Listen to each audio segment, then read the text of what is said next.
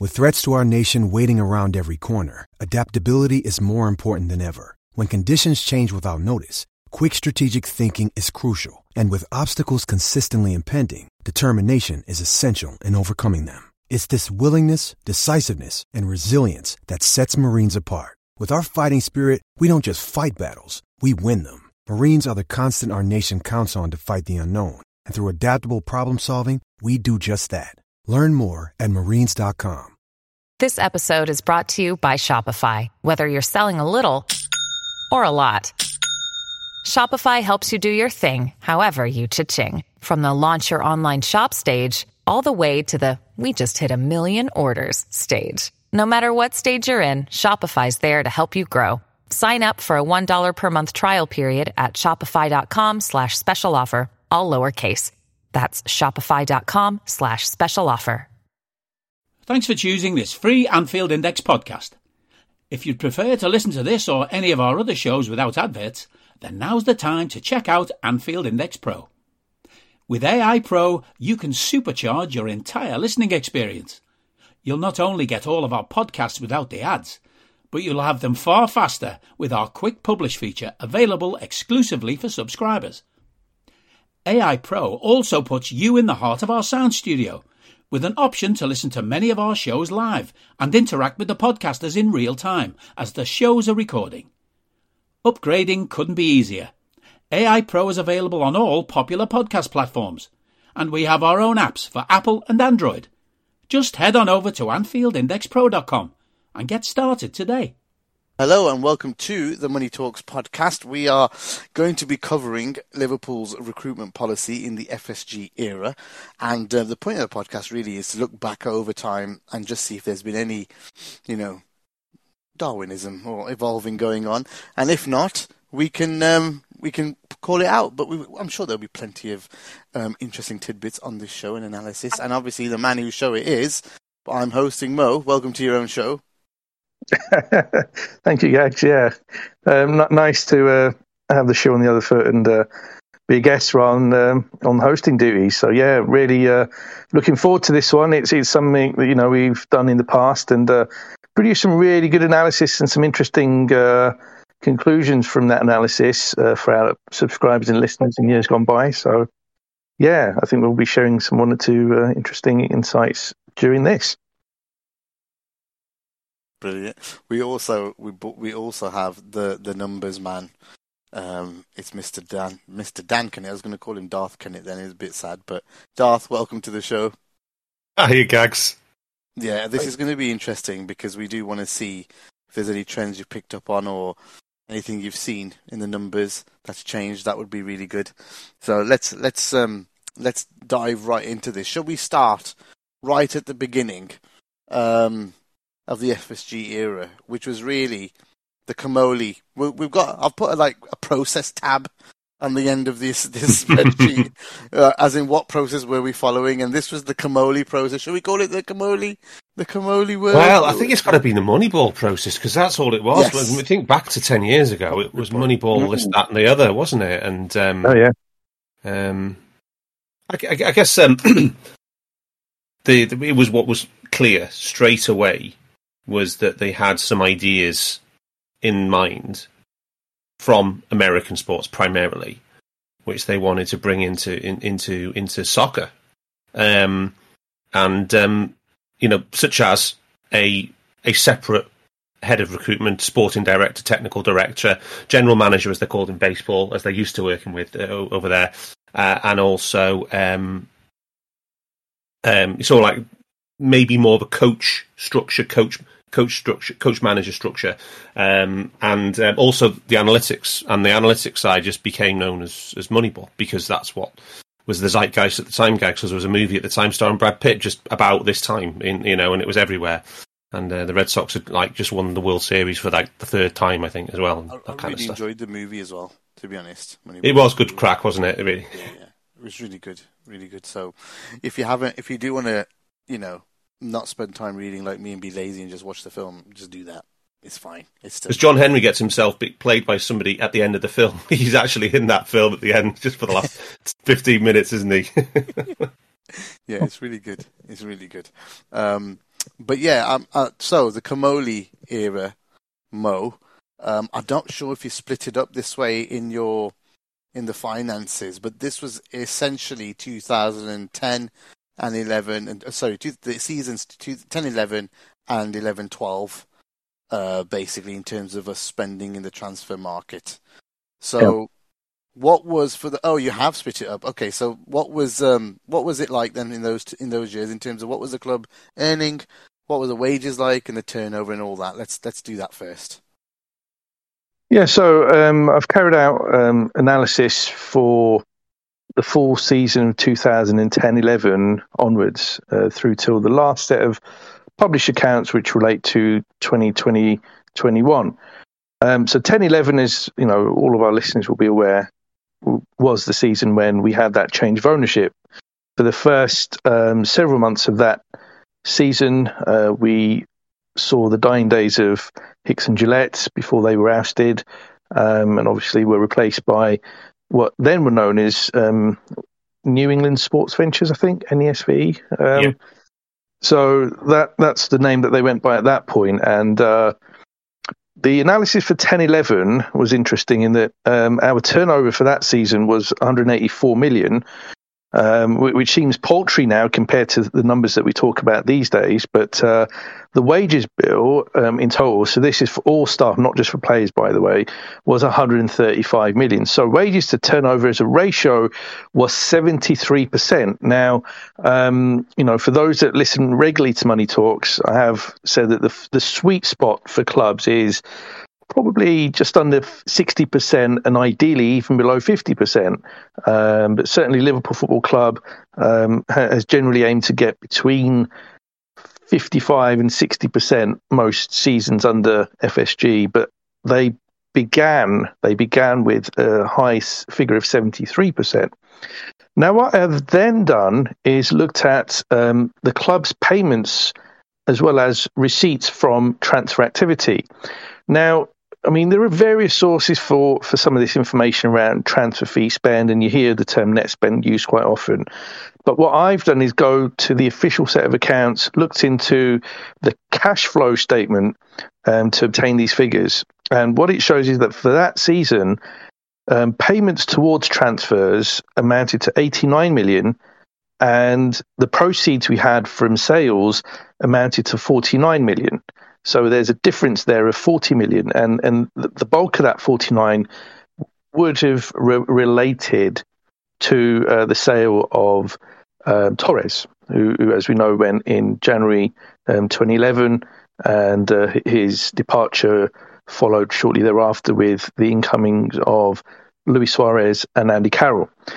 But when you uh, factor in the 40 million pound net payments towards transfer activity as well as the wages of 135, and you relate that to turnover, the total ratio is 95%, which means that for every one pound that the club earns, 95 pence of that went towards either wages or towards transfer fees.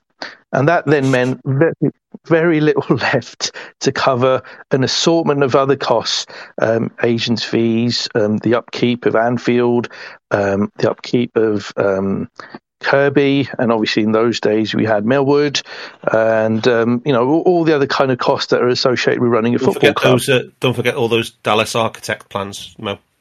Oh yeah, of course. Which Oh my word! Only only cost sixty nine million pound in impairment fees a couple of years later. But so the, the point being, in 2010-11, FSG inherited somewhat of a mess, and they had to tighten the ship. Otherwise, based on the trajectory, uh, we we were in, in very shaky Everton-esque ground, and we, we had to move away from that and achieve a more financially stable footing very, very quickly in order to even consider be able to compete. Never mind to compete with, um, you know, our our rivals.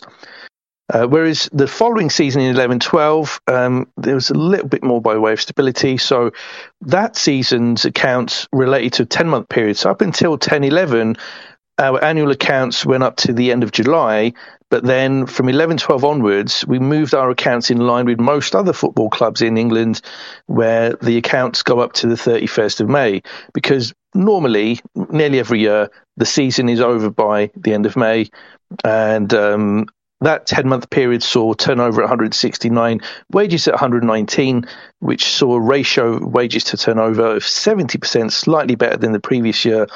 However, um, in terms of transfer fee payments and proceeds, um, the, the net, the, net, difference was only 14 million, which meant if you add that to the wages um, and relate that to turnover, the um, overall ratio was 79%, which was a big improvement already on the 95% from the previous year. So within its first full year, FSG were already starting to make a mark um, by reining in um, spend on transfers, as well as um, ensuring that the, the wage bill um, was reasonable relative to turnover. Darth, there's some really interesting points from mm. um, from Mo there, and I think they point to a lot of what happens then in 11-12. We've even I'm I'm shocked at 11-12 was 45 million, um, you know, in terms of fees and then proceeds of 31. But let's let's talk about what we did in terms of um, you know in terms of players bought over those two years in that Comolli in that Moneyball era, shall we? Yeah, um, I guess the first thing is that I always had a mantra for this when FSG came took over that for our for our state of our club, I said we've got a Champions League wage bill with a Europa League squad. We had we had so many terrible contracts. We had massively overpaid for mediocre players. I mean, the the, the pinnacle of it was the uh, the Hodgson summer and Christian Purslow. We we, ended, we signed Joe Cole, made Joe Cole the the, the club's highest paid player. Um, plus players like Paul Konchesky and Milan Jovanovic on a free transfer on extremely high wages. Um, and you know there were so many of these types of deals. It, it was quite quite staggering that the, the, amount of the lack of value, should we say, Gags, that we were getting from that wage bill in, when they took over. Completely agree. Completely agree. It's, um, oh, I mean, what who were the type of players that they got rid of that, that summer in 10-11? That's what we want to try and quickly look at. Um, uh, it was Torres Babel. Uh, looks like he went. I think. Um, well, Konchesky and Jovanovic only lasted a year. Yeah, and there was a lot of there was, and, and so did so did Poulsen. It was almost like let's just get them out all, at almost at any cost, right? Uh, and just to get them off the wage bill, to, so the club can stabilise. Yeah, there was a whole load of players. I mean, in a short space of time for for for for Sekeni, there was you know twenty three players, you know, in and out. Absolutely. I mean, and, and this is just just uh, just on Mo's fantastic last pod he did with Stefan Szymanski.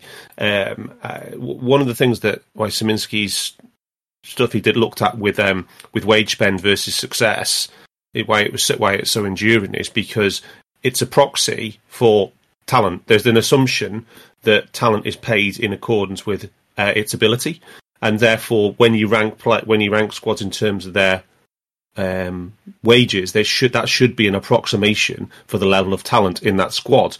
But then you do get exceptions from time to time, and Liverpool 10-11 would definitely be one of those. A bit like Man United now.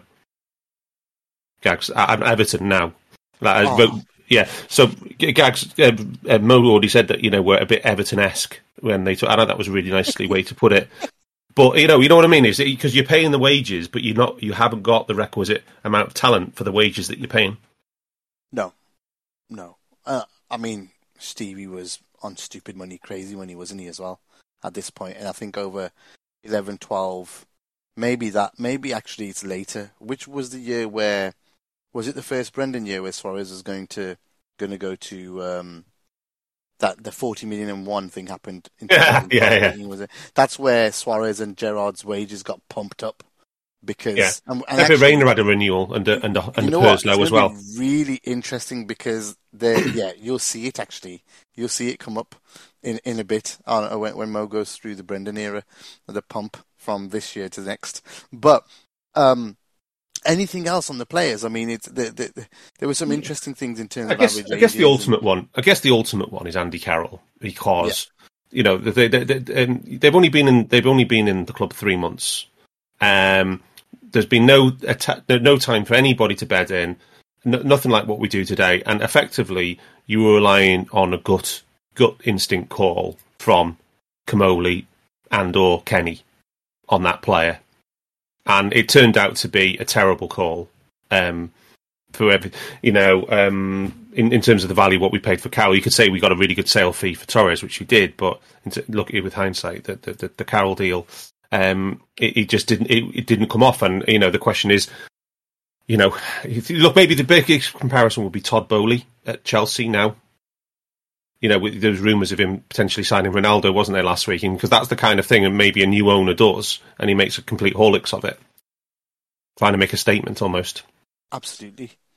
Absolutely. And I think when we look back at some of these players, I remember us talking about it back in the back in the day because we were we were actually on AI at this point. AI had kicked off um, early 2011, and so that summer was the first summer we'd covered in terms of um, you know um, players bought and stats being available to the public because that's when AI started, and we Yeah. literally February the sixth, 2011. So just as Kenny had come in and we beat Chelsea on the day with uh, when Torres, you know, Torres, Torres' first game for Chelsea was against Liverpool at Stamford Bridge, and we beat them uh, one 0 and that was AI's first day of covering, um, you know, stats on Twitter, and I remember that that summer we talked about Henderson and Downing. And remember, we, we, we tried to look at what Comolli was doing by looking at Opta stats Yeah, and those two were the, the best, the most Yeah. creative in 10-11 for Villa and um, Charlie Adam as well. oh yeah, Charlie Adam too. So for Villa and Sunderland and, and and Blackpool was it? Yeah, Uh, it? I mean, they tried. They tried to do something, didn't they? They Yeah. tried, but it wasn't the right way. No, and I think um, and, and the fact that Comolli was sacked in April 2012 um, tells you that um, it, they, uh, n- nobody was happy behind the scenes about what had happened. And I think I think there's two there's two things I would make. First of all, is that it's come it's really come come clear it's in some some of um, Comolli's follow on jobs that he isn't particularly good um, at using analytics in, in his job.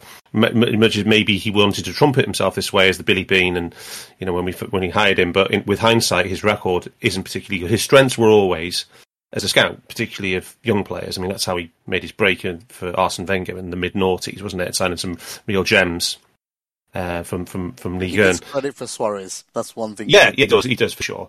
But in terms of the analytics, um, I mean, maybe you could say that Torres was a, was a scouting signing rather than a, a data signing. But and the other thing that was well gags is that the data wasn't rich enough back then. We know now. We, now we know what we now know. Now we know that we a we weren't collecting the right things. B it wasn't even possible to look at what some of the things that we needed to look at. And uh, yeah, so it was like you said. They tried to make some decisions based on the data that they did have, and um, I said the only one that possibly had any merit uh, was Craig Bellamy, other than other than Suarez. I mean, Hen- Unbel- unbelievable failures apart from two. That's that's mad. yeah, I mean Henderson's been a long term success, but remember that um, in his first summer that um, Brendan wanted to sell him. Yeah. So, but he became a long term success, obviously, but not Yeah, in the, no, not, not in those early years. Yeah, sixteen million pounds, sixteen point two million for for Hendo. Mo, any thoughts on the Comolli era in terms of players incoming and outgoing for yourself? Before I just do a little, couple of little tidbits.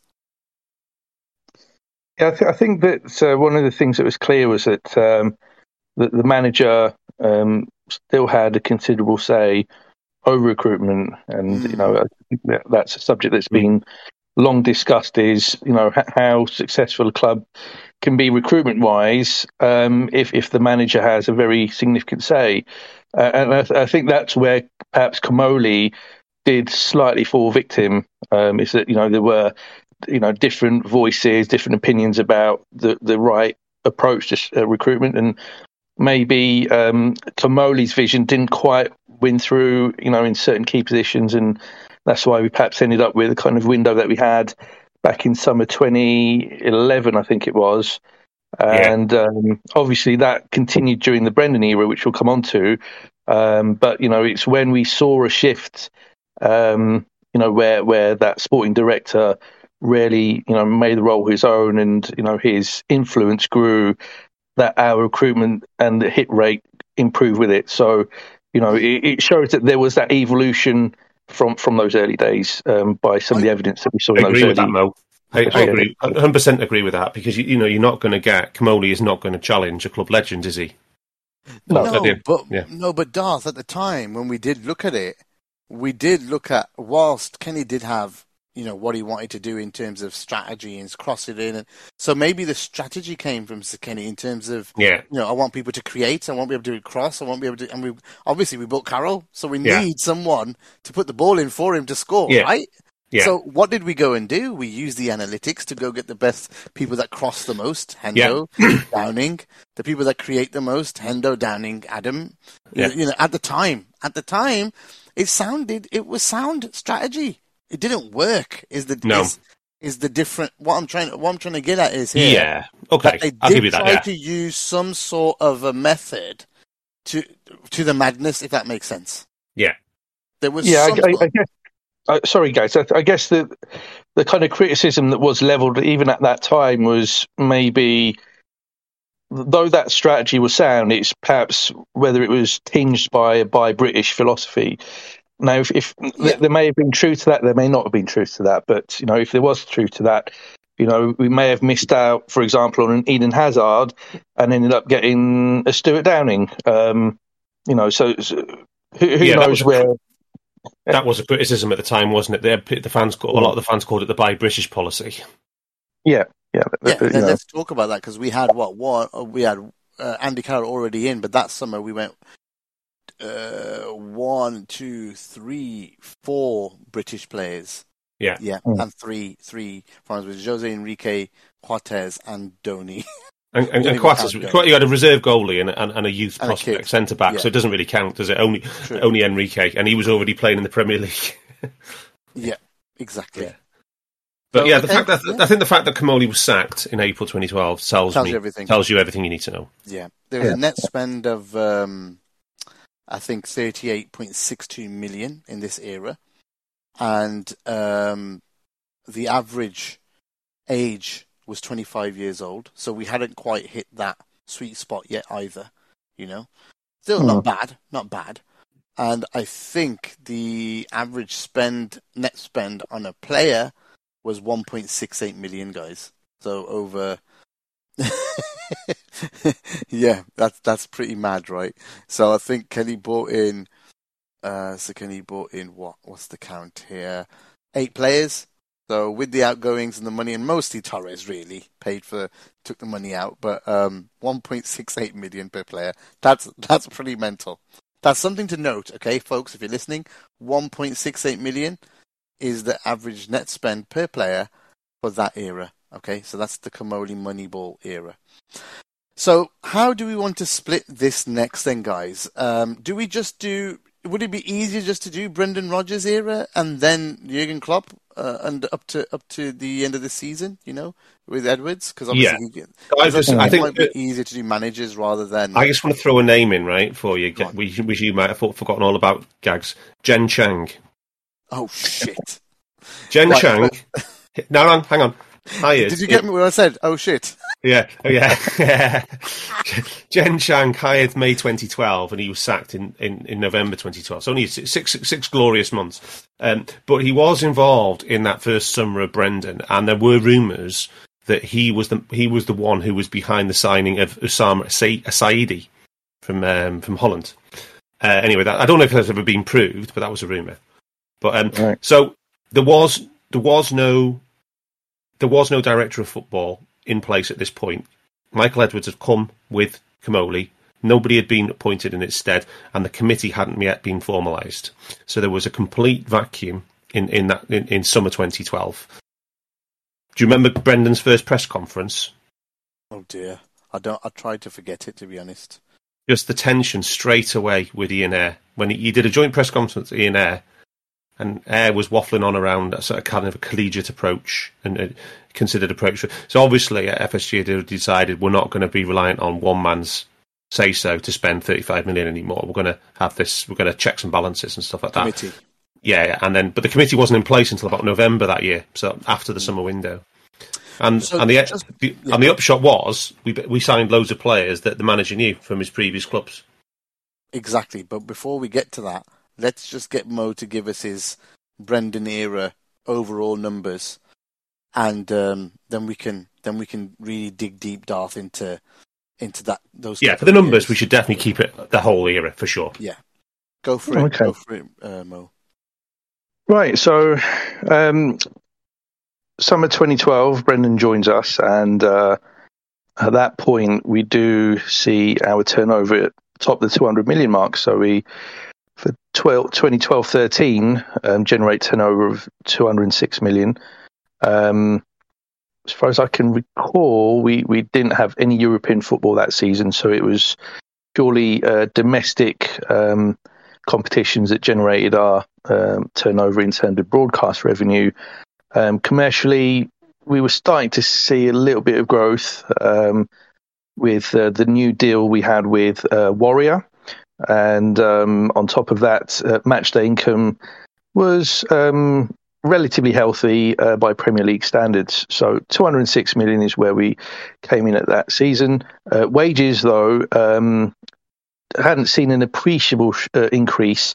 Um, they they were around 132 million. So what it meant is, is that the wages to turnover ratio for that season was 64%, which is slightly on the high side, but, but not obscenely high by any means. Um, our income and um, expenditure when it came to transfer fee payments, which has again, uh, as I mentioned earlier, come from the club's official accounts from its cash flow statement. And this, it's important to state, is different to amortization. Amortization is a f- is a term that's often bandied about when it comes to the subject of transfers, but it's actually to do with the accounting treatment for a transfer. So, for example, when we sell a player, we recognize that the net um, uh, income in full. So, when Felipe Coutinho was sold to Barcelona, um, his net book value was negligible, and yet we sold him for clearly over 100 million pounds. So the accounts for for that season when he was sold um, reflected a gross profit, sorry, a net profit for the club of I think it was 106 million, but that that was um, really kind of skewing, skewing the actual position. So what I am referring to here when I talk about transfer fee payments and proceeds is the actual cash movements, which is a far more um, realistic uh, representation of money going out from the club and money coming into the club when it comes to the matter of transfers. So for that first season under Brendan, we, we had 60 million going out, which, by the way, would have included some of the um, transfers from the previous window from summer 2011, uh, because as we've talked about regularly, um, transfer fee payments are often staged over two, three, four different um, payments. And on top of that, clearly we, we had some incomings with the likes of Joe Allen and Borini um, in that summer 2012 window. Um, proceeds from sales was a relatively small amount of only 16 million, which meant that the net amount of payments was 44 million, which represented 21% of the uh, turnover for that season, which meant that the, the the overall ratio I talked about earlier, which is net transfer fee payments and wages relative to turnover, increased to 85%, which, which was pretty high. The following For season, Mo, before you f- Yeah. go into next season, that year there was European football. We were in the Europa League. It was the next year that we weren't. So we got knocked out by Saint Zinsberg. Uh, Saints, is it no Pete Saint Peter's Zenit, yeah. Zenit Saint Zenit Peter's. Saint Petersburg. Zenit Saint Petersburg. That's the one where the, where Suarez had that free kick, amazing free kick, wasn't it? And we went out, I think, um, three one on away goals. We went out on um, away goals, lost two 0 away, three one at home. right? But also, I think that raise is because we tried to keep Mo that um, Suarez that year, right? I think, or was it the next year? In the That was the following season. Oh, Yeah, that was year 13 14. Okay, okay Yeah. let's do this. That's it. So 13 14, um, was the start of a new three-year Premier League deal um, for, for broadcast rights, which resulted in turnover increasing by approximately 25%, despite the lack of any uh, European football, as you, as you rightly point out. So, 256 million in turnover. Wages uh, were 144 million. Um, so the wages to turnover ratio was 56%, which was far healthier. Um, on the transfer fee uh, front, we saw payments of 67 million versus proceeds of 13. So net transfer fee payments amounted to 54 million, which was 21% of turnover.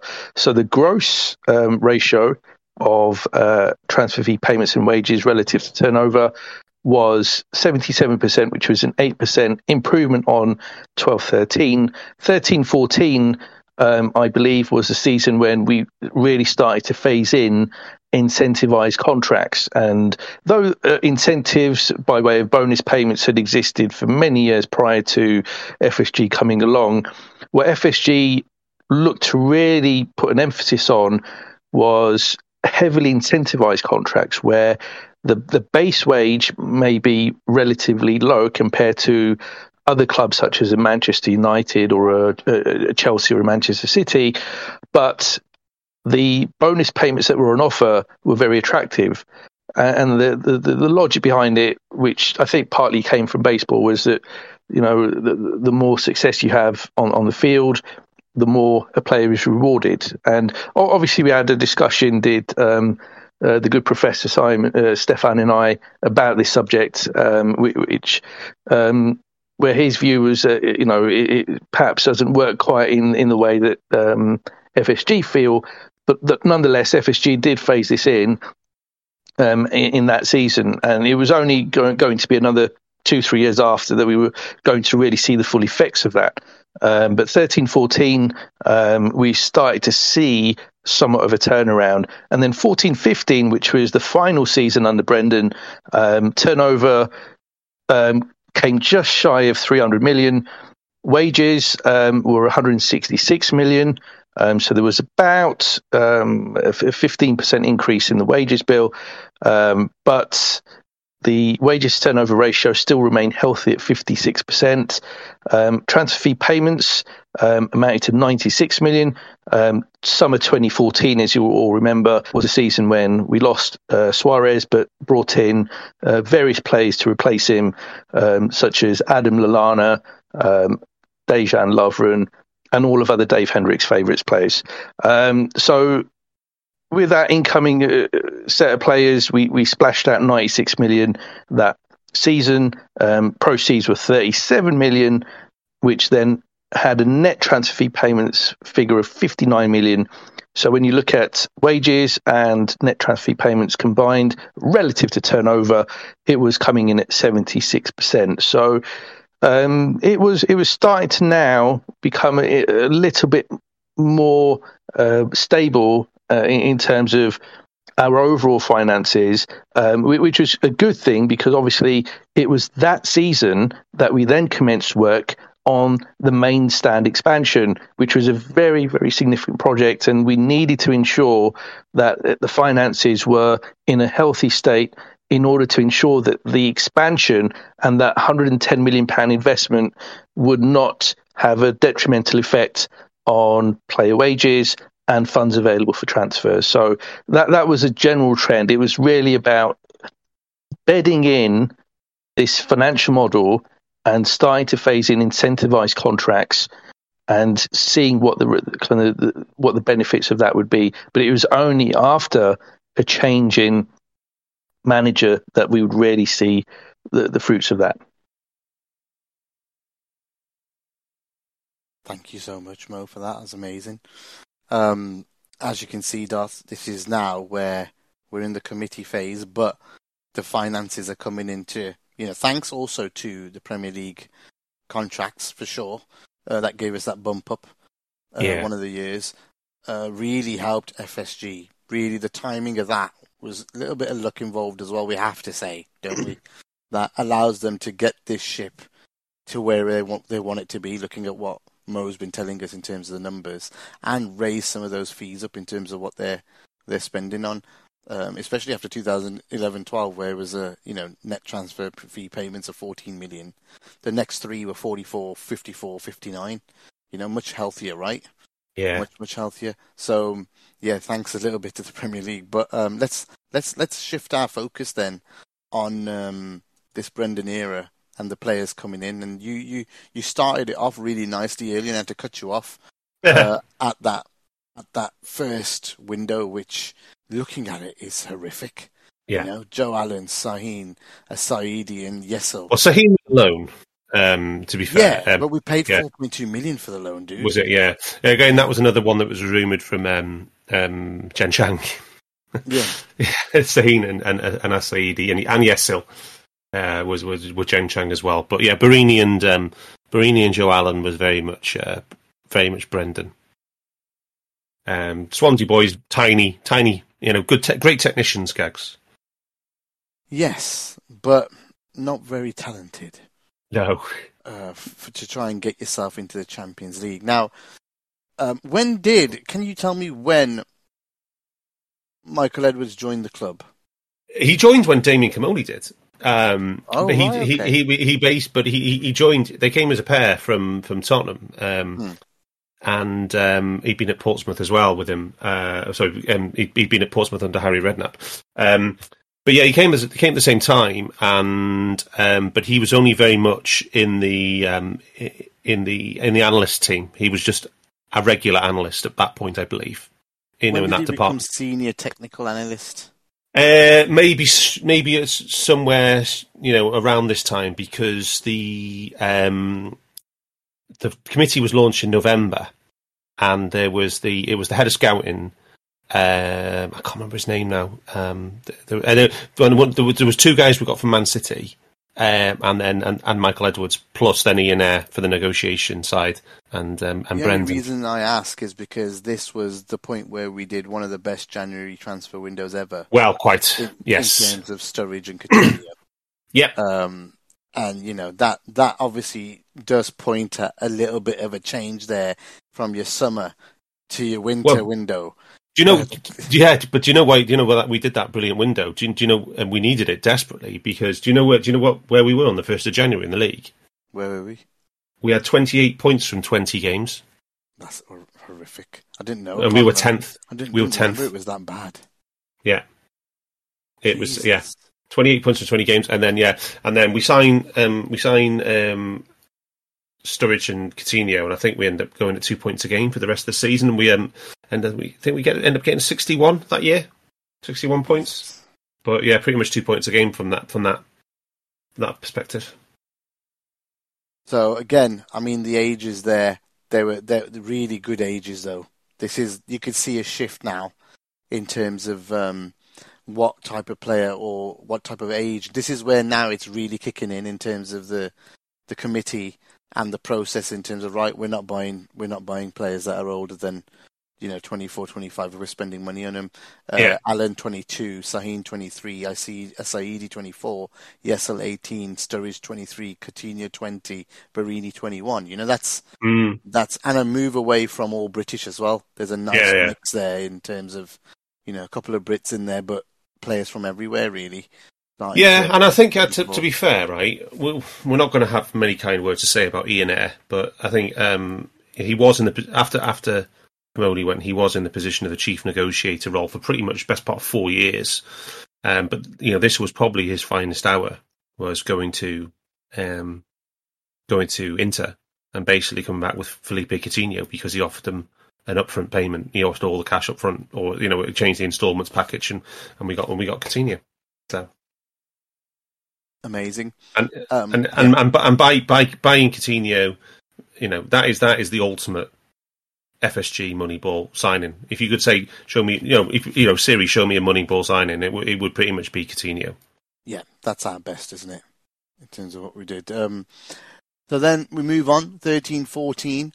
Um, a freebie in terms of Toure, Sissoko, Victor Moses was a loan. Was was it? No, was yeah. Was that a loan? Yeah, Was a loan. Uh, Thiago Lori, Luis Alberto, uh, Simon Mignolet, Iago Aspas, and Mamadou Sakho. Like that is a lot of players actually. Um, Yeah. So but, I think but again, quality.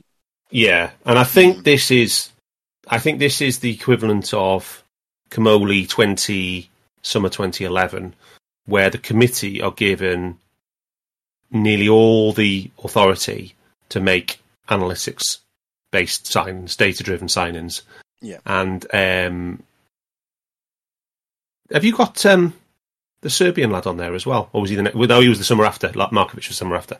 Yeah, Yeah, he was. Um, that's, that's mate. You don't want to. 2014, 15. no, no, no, no, no. Yeah, yeah, is, yeah. is depression zone. To be honest. and and I think I think the key thing here is is that the process is better, but though it needed to be refined because there's absolutely no question that Luis Alberto and Iago Aspas have been gone on to be top players, or, but in the on the continent. Um, Luis Alberto is still one of the best midfielders in Serie A. He's still, up, you know, oh, he's a massive data player for Lazio still, and and he, and, and Aspas has been, you know, outside of one or two players, he's pretty much been the highest scorer in Spain for the best part of six or seven years.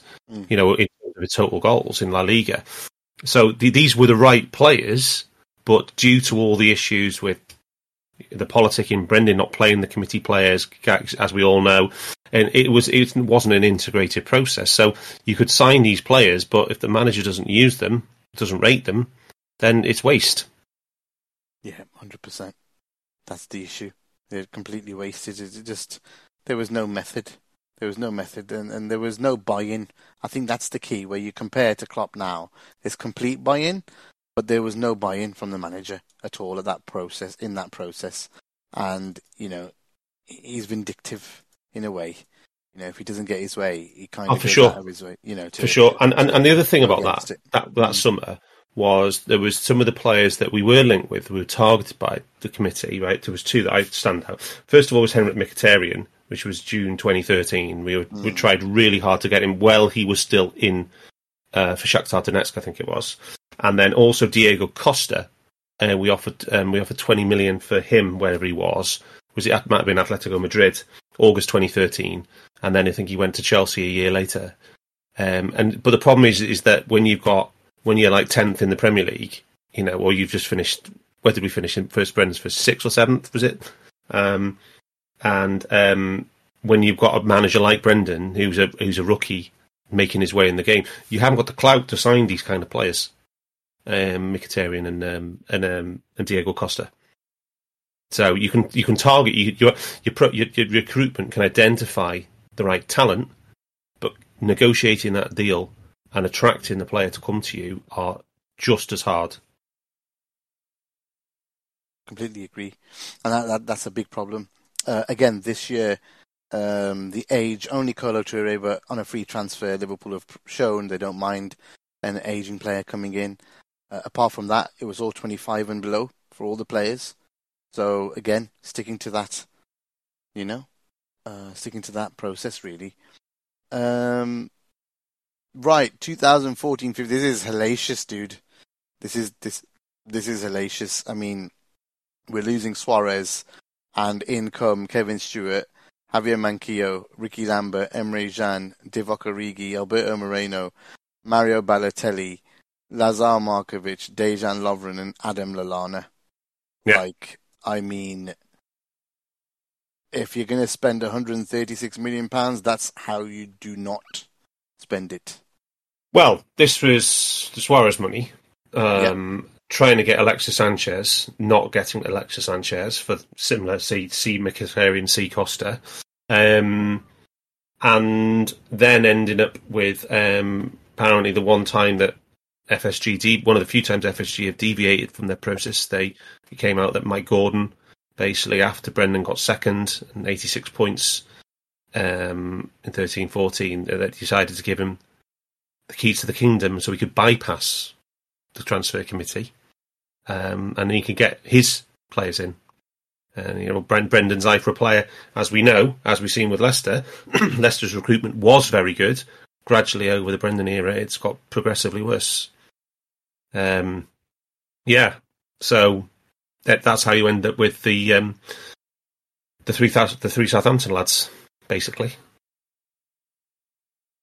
Jesus, it was horrendous.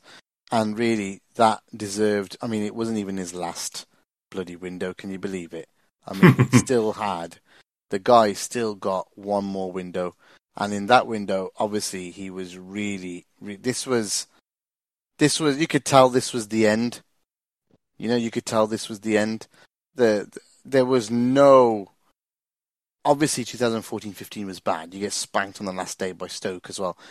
Then there were changes coming, and obviously his coaches got sacked. Brendan's. At this point, any if there was anything good going, there was nothing good in that. What you know, you said that that window because he did so well, 13, 14, he got the keys to the kingdom, right? And Yeah. that was the problem. And now, now he's the keys are taken off, or he's he's given half, uh, should I say, of the keys, so he gets Mhm. to choose some players and not. And we end Well, up was the- getting Yeah, that was the we went we were we were in we were in full parallel recruitment by that phase. and Committee recruitment and Rodgers recruitment. there were some decent players here, but you know, Benteke's got to be one of the biggest failures, more than Carroll even. Forty-one point eight five million. You know, I, I think the only thing with Benteke is didn't we get the exact same feedback from well, a year we later? it, I suppose. That was Yeah. the thing. Yeah, Yeah. we recouped it, which, There's which a- didn't for Carroll, but we had one of the best signings ever in Firmino, thirty-six point nine Yeah. million.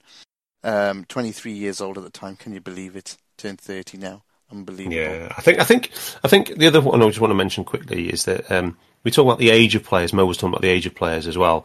Um, is that I think this has been a slight, slightly refined process as well because there is there are parallels here with, with baseball as well. Is that the age of players when they're too young now, rather than like with especially with Markovic and um, uh, Alberto, we got them basically f- with low levels of minutes um, from from what you would call second tier leagues. I think we got um, Alberto from Barcelona B, and now we we um, we do look for more track record, if you like. If we're going to sign a young player, there has to be some kind of more. There has to be more robust, uh, maybe in the league, the quality of the play, the league they're in, or where they're playing, and and and, and, and things like that. And, and maybe we're not quite signing the twenty year olds like like back then, who were very raw. Um, and with the, so it's almost like reducing the level of risk. I think Gags by refining stuff over time. Completely agree. Completely agree. So, right. Um, overall, then in this window, uh, sorry, in this Brendan, should we say? Laughing at what Sean's posted in the chat. Yeah, I The famous- We remember we went mad at that. We The lost famous hatchet job. The Yeah, world. we, Yeah. we went absolutely crazy. But the average spend, net spend of a player, uh, this was the most expensive, was two point uh, one nine million pounds per player in the Brendan era. Um, it was the most, you know. Um, we spent. I think he spent a net spend of 353 million over his time um, at the club. I think Klopp's. Um, well, we'll get to Klopp in a bit. Actually, I won't make any comments. We can talk about that in a bit when we compare them. But 153 million over time, and the average age was pretty decent actually, 23.06 for Brendan Rodgers um, of players coming in. So you can see now the drop from 25 to 23 in that as as um, you know the committee really started to get going in terms of you know we've now got Man City guys on board. We've got um, you know um, Michael Edwards on board. That age has really significantly come down at that Yeah. point. Ready to start buying those next you know the next gen players. And Mo, anything from you in this on this era? I know you had plenty to say about Brendan at the time, but um, last words from you on the Brendan era. Um, Shit show. yeah, yeah. No, I, I- I think it shows that you know you can have as sound a strategy as you like, but you know if key personnel don't buy in, you know the whole thing can fall apart. And you know that that that's the the biggest downfall that we had at that time. You know the the transfer committee was almost joked uh, you know joked about at that time, Yeah, if you remember. You know, that, oh look at Liverpool Football Club. You know they've got one set of people trying to go in one direction. You've got the manager trying to go in another direction. The transfer committee is a joke. It doesn't work. Why are they persisting with it? And yet, for all intents and purposes, we still have a transfer committee, and it's proven to be the most successful recruitment approach, arguably in world football over the last five years. So, you know, it shows that when everyone buys in and moves in the right in the same direction, that you know you can achieve some wonderful things. So, you know, it really shows you know how um, you know Brent, Brendan was a key key blocker. Despite at the time, you know, some people being almost distraught that the club was moving him on, um, but you know, it proved to be completely the right de- decision in many, many respects. It was a massive split though in the fan base, wasn't there, between committee and, and Brendan? To be honest, yeah. I look back and I can't believe that there was such a big, big, big, big. Um, it just shows you that the club, there are some fans that just want to blindly follow the person that's in, you know, and mm. that should never be the case. Never ever be the case. If there wasn't half a fan base clamoring for this guy to go, you know, it just, I'm just, because it was getting toxic. The fan base was getting toxic mm. in the mm. stands everywhere. It was getting really bad. And you could tell the manager was getting toxic with players, but people still wanted him in.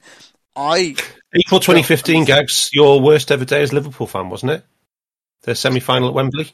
Yes, the fan. The first time ever I'd been in a stadium where I'm sitting there and all I see is debris flying over my head, and that's that's drinks and food that people didn't drink the whole game because they probably were feeling sick at what they were watching, flew over my head onto the Wembley pitch. I just couldn't believe, like you know, that this team would change formation a million times. Seven times in the match. Yeah, yeah I like to say a million because I like to yeah. overdo it. But the, the fact was there was no process, and we always talk, Darth, about repeatable process. And oh, I yeah. always love what Mo just said there about buy-in that's the key thing for any process to work. Like he said, yeah. any repeatable process is buy-in is key, and that's what leads us on to the next era. Which there's, is, a, there's, a, there's an old business saying, isn't there? You want everybody uh, inside the tent. Well, not only do we not have somebody outside the tent, he was pissing inside the tent. yeah, exactly. and that was my point. Was that I can't yeah. believe when I look back at the fans that were saying, AI, you're so negative against him. You know, you're going to ruin. You know, the fan bases like you or, or fans like you is what ruins. Um, you know, this football club. And I was like, I'm sorry, that's nonsense. We want this to work. Yeah. And you know, I, I just want, I just want everybody to know that if there's a fan out there that's upset with the way things are run, you know, whether they're FSG out or not, it it doesn't really matter. They they do love Liverpool. They just it's their way of thinking. Now, what we what what you can't say about us here is that we're not trying to be smart about it. We're literally looking at everything, numbers, and as as AI Pro evolved in 2017, um, you know, as Klopp was coming in, so just at the start, you can see how what the whole idea was of Pro, a stat show, a fatigue, you know, a, a fatigue mm. type, and it, look how things have become prominent now. A finance show. Everything that we've done with AI Pro has gone on to become very prominent in football or with Liverpool fans or what they talk about? Have you noticed that? Has anyone noticed that? But it, yeah, yeah it's, I agree. literally, like there's a trailblaze thing now. Who was the first to bring? I don't like to really pat my back or my own back or our own back as AI, but we brought stats in to the public domain first, and people piggybacked off the idea. Yeah, you did. And, you and actually, Gags, it was you. You did it. You with with EPL Index. yes, yeah. I, I did it. Yeah. I did, and, and I will take that credit. I did it in 2011. The first person who would put in five grand of his own money in his pocket and said, "You know what? I'm going to create a website, and I'm going to mm. I'm going to literally open this up to the world." And John Henry himself subscribed. Yeah. Okay, in 2011. So this is, and then people saw it got the idea, had more money than me. Obviously, there will be because I was literally an IT contractor trying out a project for the first time. I didn't have any business acumen. I didn't have any idea of how to grow this thing or go get funding or whatever. And that's my downfall, but that's okay. Other people who scored all jumped off the back of that great score, created something far superior, far better. Yeah. No shame in admitting that. No shame and free but you, you, people. EPL Index predates all those things that you mentioned. Yeah, absolutely. The only other one, the only other one that out there was StatZone. Mm. That was it. No, it was StatZone came after as Did well. It? Yes. Oh. StatZone on app came afterwards. Came after EPL Index. Yeah. Again, another one. Now, I'm just saying that there can be fans upset about things, even though they're smart. It doesn't mean that they're they're negative or anti-thinking. They're just trying to be a bit smarter and think about things mm-hmm. outside of the bubble of just blind faith. And I think at Anfield Index, with the whole host of us, what we try to do is what we're doing here, looking at how we process things, what, how it works, what's mm. happened, what's the evidence of it, you know, and that's why sometimes when a stupid thing comes up about Ousmane Dembele, you know, like for the one millionth time in five years, he's linked to you, and people still go, "We're going to get Dembele," and you're like, "Are you dumb, man? Come on! What's the anything? process? We yeah. don't pay no one three hundred grand. Like, mm-hmm. literally took us to a year to agree with Mo. You know, like it just doesn't make sense. So, if there's something you take from the pod, it's that be a bit smarter, try and understand how things are working in the club, and apply it to what news is thrown not only out by the club because literally the club will try and take you down another path because they yeah. want to they want people to think something else. So that's what you need to think and how you think. But let's move on to, to what Mo really just before Mo does just before oh. Mo does all the just before Mo does all the numbers for the for the Klopp era and stuff. I just wanted to say that there's there's a bit of a again that that that handover period, if you like, between managers. I mean, it was the nadir, like you said, Gags. That 2015 season was the nadir for the um for the committee versus Rodgers. I mean, you know, you know, even says on, in the public domain now, thanks to the Daily Mail, a hatchet job, that the committee were allowed to buy, allowed to buy Firmino on condition that Rodgers could buy Benteke. I mean, that is the level, and these are both thirty million pound players.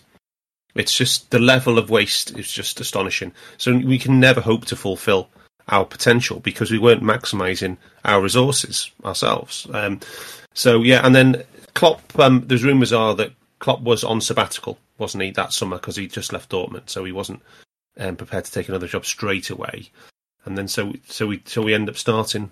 So we end up starting the the season with Brendan. Everybody thought the world and his wife thought he was going to get sacked after Stoke. Mate, there were people praying. um, yeah. well, I just want to say, I think we've gone a bit longer than I uh, I thought on um, on Brendan and Kenny. Is there any chance we could do a part two separately? I'm not sure how we can because this one's going to take another hour. Absolutely going to take an hour on on Klopp. And yeah, be, I, I, I, be... let's do let's do a part two. Why not? Yeah, that's yeah, yeah. That's fine with me. The thing we've done 48 minutes, and obviously, sorry guys, it's my dad's birthday today, so uh, this is to the listeners. So I do need to head off, but I thought it was really interesting what we've got to, and plus, when you want to hear the Klopp stuff, because it is way more positive, but it's interesting. There's some interesting years in there where maybe we could have spent a little bit more, or could we have? And there's a lot of conversations we can have, and I think Mo will, will testify to some of those things. But we can really go through each and every season with you know, proper detail, Darth, because there's some really exceptional seasons here in terms of in terms of uh, yeah, this is the, this is the good stuff. This is this is the good stuff, and I think we've done yeah, some yeah, of yeah. The, the, the, you know the negative parts. The, and I'll, I'll arrange mm. with you mm. both when that is. I know Mo, you're off on holiday next week, and Darth, I think you might be uh, busy as well. But so you might have to wait a week or so, but that might give us a chance to maybe do some more business and uh, for Liverpool to do more business, so we can update the numbers a bit more. But um, yeah, sorry to cut it short, guys. But really appreciate your time so far, Darth and, and Mo. I'll arrange another date for part two. But uh, and sorry to cut short for the listeners, but family matters do come in, and I do need to jump out of uh, out the out the door here. But um, okay, thank you so much for this um, for appearing on this episode of Money Talks, Mo, on your own show, and uh, Darth as well. Thank you. Uh, my apologies for cutting it short because I know we were supposed to do this at eight and we've pulled it forward. So um, um, sorry about that. But yes, we will be back very very soon. Hope you enjoyed it. Give us your feedback if you want us to take any other angle. Um, let us know. We'll we'll do that for the Klopp era. But um, yeah, we'll remember some of these numbers and make sure we bring them up on the next show too. Thank you so much. Uh, have a good evening, and we'll see you soon.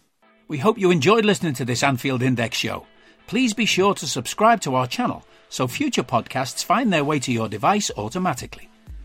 There's nothing quite like fan engagement, and we'd love to know what you think of anything discussed on this show.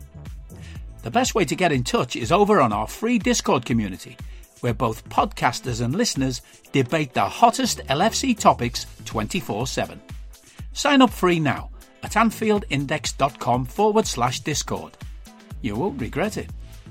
You can also follow us on Twitter at Anfield Index and find us on Facebook by searching for Anfield Index. Oh, and before you go, we'd love it if you could leave us a five star review on your favourite podcast app. It only takes a couple of seconds, and it means the world to the people who create these free shows. Sports Social Podcast Network.